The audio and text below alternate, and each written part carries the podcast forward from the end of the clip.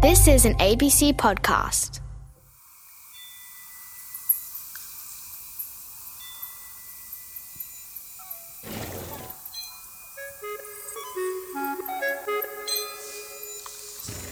G'day! Welcome to Noisy by Nature. My name is Ann. My favourite thing to do is use my ears to listen to all the different sounds that nature makes. I love the sound of waterfalls. And fluffing elephant seals. Ah, that's such a funny sound. But today I've got an interesting one for you. Right now, I'm on the veranda of my friend's house on their farm, watching as the orange sun sets down over the hills. There's yellow grassy paddocks, and they go as far as I can see, with a few gum trees and there's some shrubs here and there. Oh, there's some sulphur crested cockatoos flying overhead. Can you hear them? Oh, and a kookaburra calling too. It's very dry here. It hasn't rained for a long time. When it doesn't rain and there's not enough water for everyone, it's called a drought. Droughts are really hard for farmers and all of the animals and plants that live here too. Lots of places across Australia, like here on my friend's farm, have been in drought for a very long time. There are still some sheep here though, and they're eating hay for dinner out the front of the veranda. Oof, oh, there's lots of flies and mosquitoes too. The mozzies are trying to bite me. Oh, oh, I might put a jumper on actually. That's the best way to avoid mosquito bites.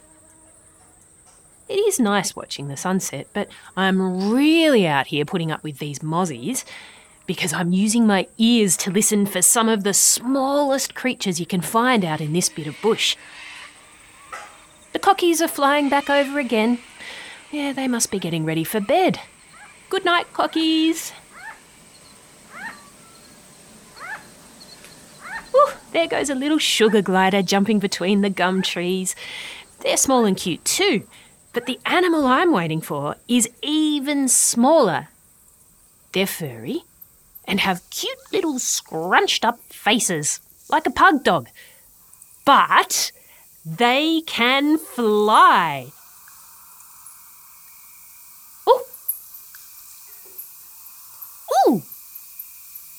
Can you hear that? It almost sounds like an ice block in a glass. Tink, tink, tink. One just flew past.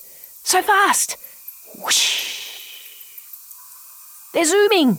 They're catching insects. Can you think what it might be? I know. It's a hard one. This is a microbat. Yeah. Micro means small, so it's a small bat. Microbats are mammals like you and me, and kangaroos and seals.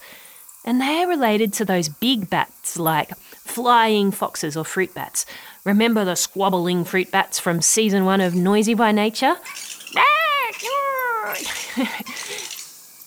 Only some microbats make sounds that we can hear, and even then, they're very quiet. So we have to concentrate and use our ears to hear these microbats zooming around me right now.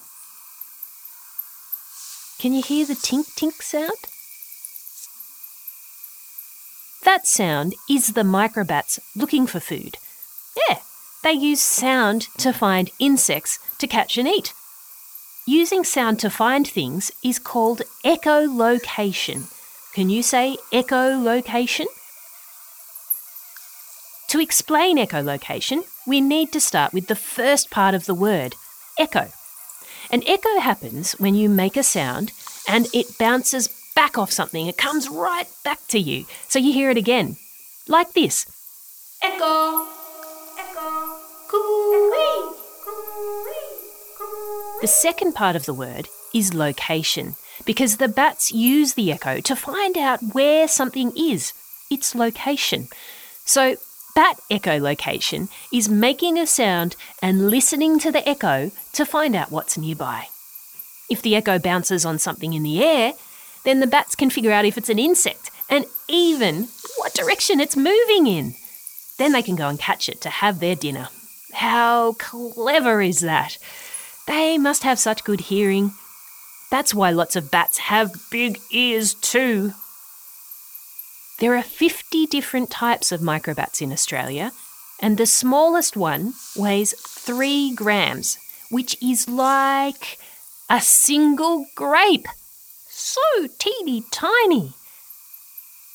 It's actually pretty unusual to be able to hear echolocation. Usually, the sounds they make to find food can't be heard by humans.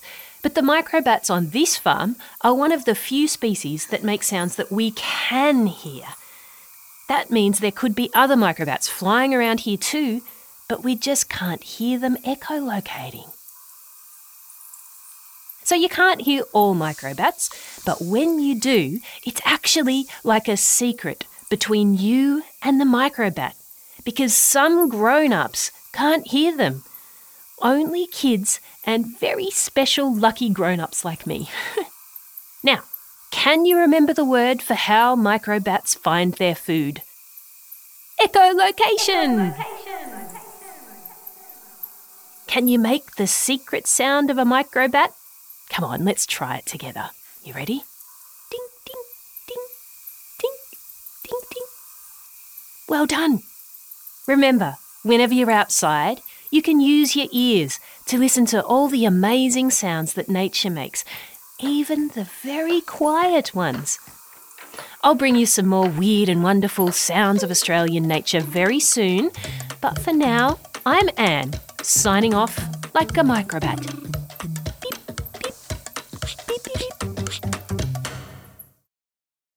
Thanks to Daniela and Robin, who sent me some of the sounds that you heard today.